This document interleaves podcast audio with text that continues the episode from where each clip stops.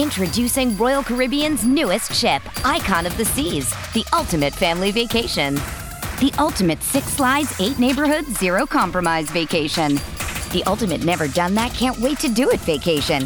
The ultimate chillin' by a different pool every day of the week vacation. This is the icon of vacations. Icon of the Seas, arriving in 2024. Book today. Come seek the Royal Caribbean. Ships Registry Bahamas.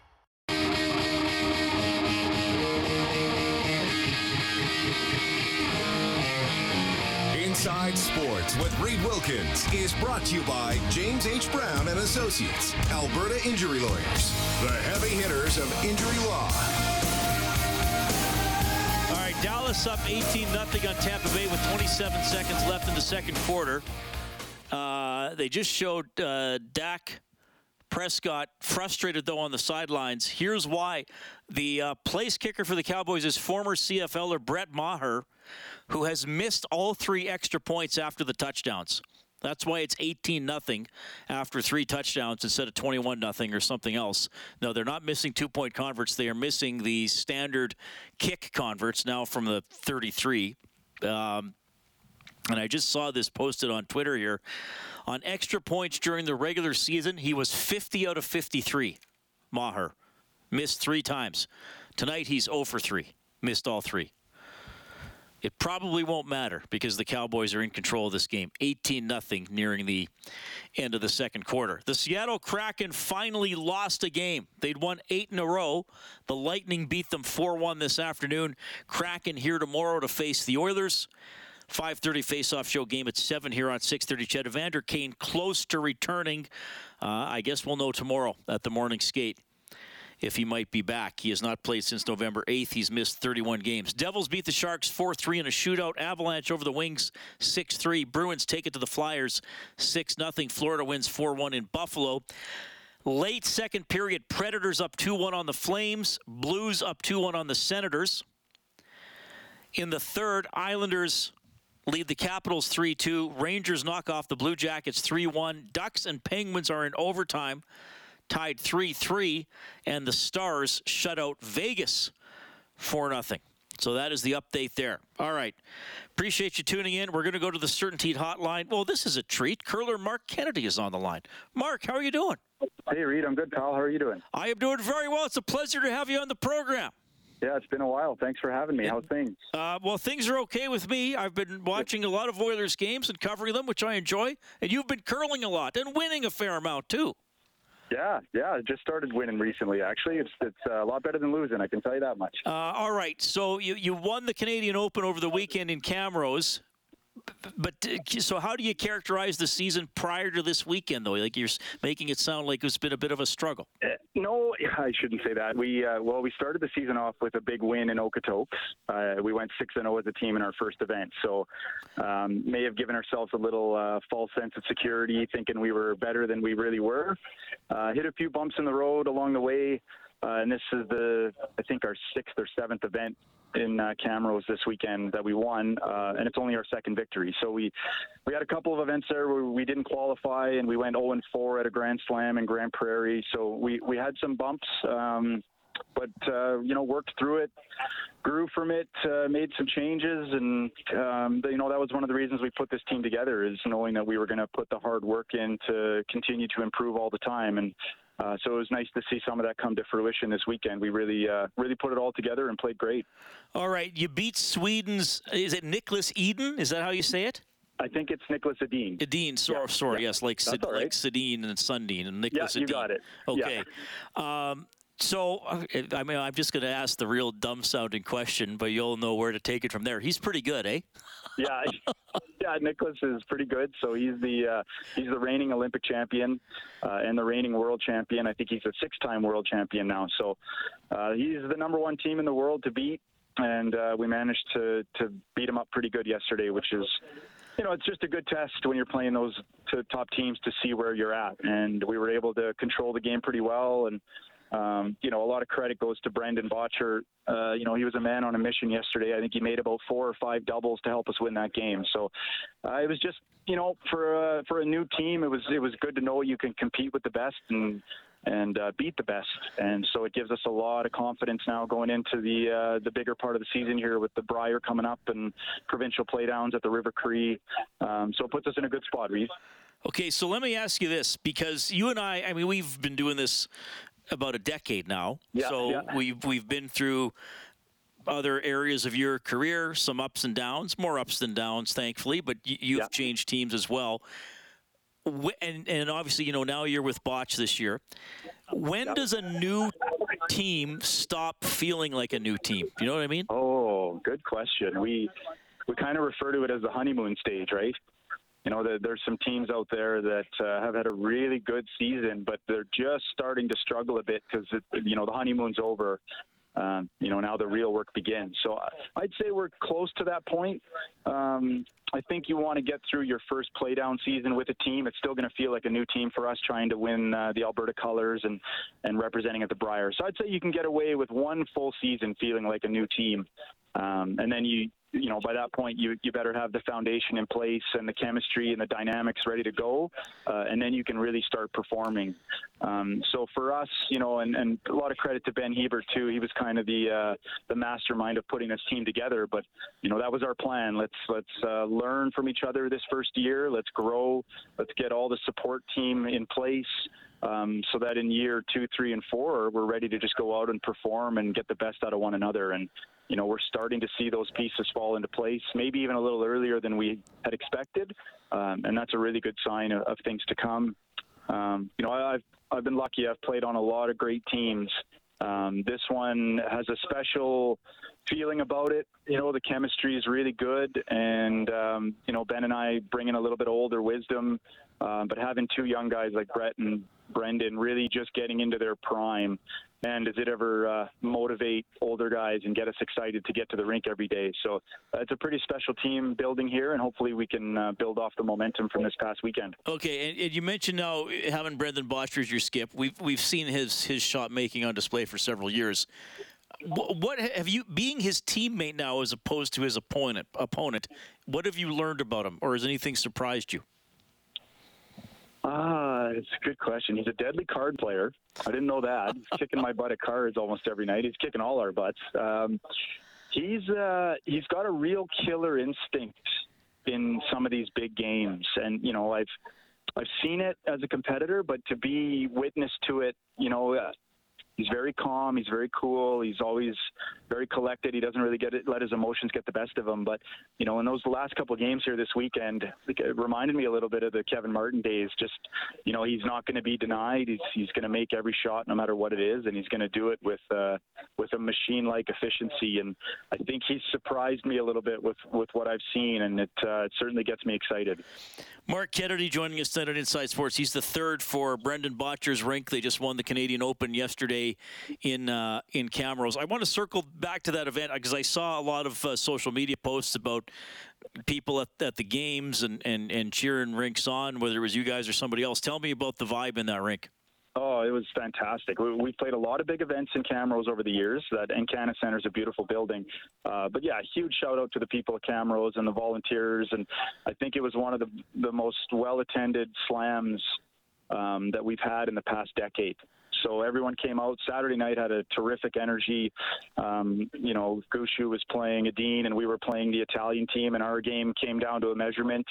Uh, so it gave the uh, gave the crowd something to, to get a little bit excited about. And man, they were just absolutely fantastic. I, I look forward to the next time we get to go out to Camrose. It's a really good curling community out there, and a lot of great people. And um, yeah, I can tell you from my perspective, it's great to be back in Alberta. All right, so Nicholas Edin, does is he full time on on the tour with everybody else, or does he come over here for certain events? Um, there are a few European teams that do spend the majority of their season in Canada playing, um, although they do have uh, a European tour as well. So there are quite a few events in Europe, um, and um, yeah, but the majority of your, your, you know, your Grand Slam events, which we consider the toughest events to win, uh, they're usually your top 16 teams in the world. Um, a lot of the European teams come over to play in those events now, and yeah, they're they're you know they're professional athletes. They're getting better and better all the time. So our Canadian model is uh, we're adjusting, we're adapting, and we're doing the best we can to try to compete with um, these incredible European teams. Okay, so we we know this. Everybody in Canada knows this, and I don't think I'm just being overly patriotic. I think there's plenty of evidence to back it up. Canada is the deepest curling country in the world. I mean, sometimes you see these Briers, and it's like, oh, that guy's like a three-time world champion, and he yeah. finished ninth or something, or missed the misses the playoffs. What what? Who is the second deepest curling country in the world right now? Like, Honestly, is it Sweden a, just because question. of Nicholas? Well, you're always going to have, you know, Sweden and Scotland and Switzerland are always going to be very um, competitive, and they're always going to have quite a few teams. But for us right now, we're, we're typically seeing the same uh, European teams at our events. You know, I, I think Switzerland at the moment is the deepest. They usually have three, sometimes three teams that compete in our Grand Slams. But we, you know, we always see the same Swedish team, the same two Scottish teams. Um, so, but those would be your three that have the most depth. Uh, I think with um, you know the Japanese uh, women's team winning the Grand Slam yesterday, that's going to help things grow in Japan. Um, you're just seeing the game grow competitively all over the world, and, and it's great to see. Uh, okay, here I'm going to throw this one at you. In some sports, we talk about you know styles. Well, this this team has a style, and maybe if we talk about again, I'll reference international hockey, a Canadian style, a Swedish style, a Finnish style. Are there different styles by country in in curling? That's a good question. I think I think a decade ago, yes. I think now, if you don't have all facets of the game, you have a really hard time competing at this level. Okay. So you know, finesse, uh, power, whether it's sweeping or big weight hits, you really need to have it all, or you're you're not competing. So I'd say we're all all the countries are kind of learning from one another and and trying to improve the areas where we may not be as good as other countries. Um, but when you look at those top seven or eight teams in the world right now, they're all pretty good at everything. There's not a lot of room for, uh, you know, there's not a lot of weaknesses anymore. Okay. Uh, when do you start the River Cree for provincial uh, provincials? Yeah, men's provincial starts. Uh, I believe it's February seventh. Okay and that'll be uh, a chance to uh, represent Alberta at the Brier in London in March, and that's going to be a great event. You've got uh, Kevin Cooley there, and then you have a lot of uh, Alberta teams that have had great seasons. Karsten Sturmay, Aaron Sluchinski, a lot of guys that want to get to their first Brier. So it's going to be a highly competitive event, and uh, we're looking forward to getting there. And um, yeah, hopefully get a lot of Edmonton friends and family and fans out there to watch, and it should be a great event. How, how many teams are in the provincials? Uh, there will be 12 teams. 12 teams. All right. So it's again, it's it's hard enough just to get into provincials in Alberta, and then and then to win it. Because I assume even in that 12, there's going to be some teams that don't even get to play for their provincial title. Yes, yes, you're right. It, it is still hard to to compete for a provincial title in Alberta. That'll always be the case. You know, I maybe 20 years ago you might have had a lot more teams. You know, it might have been 60 or 70 teams competing, whereas now you probably have more like 20 or 30. Um, but these 12 teams are great, and it's going to be tough.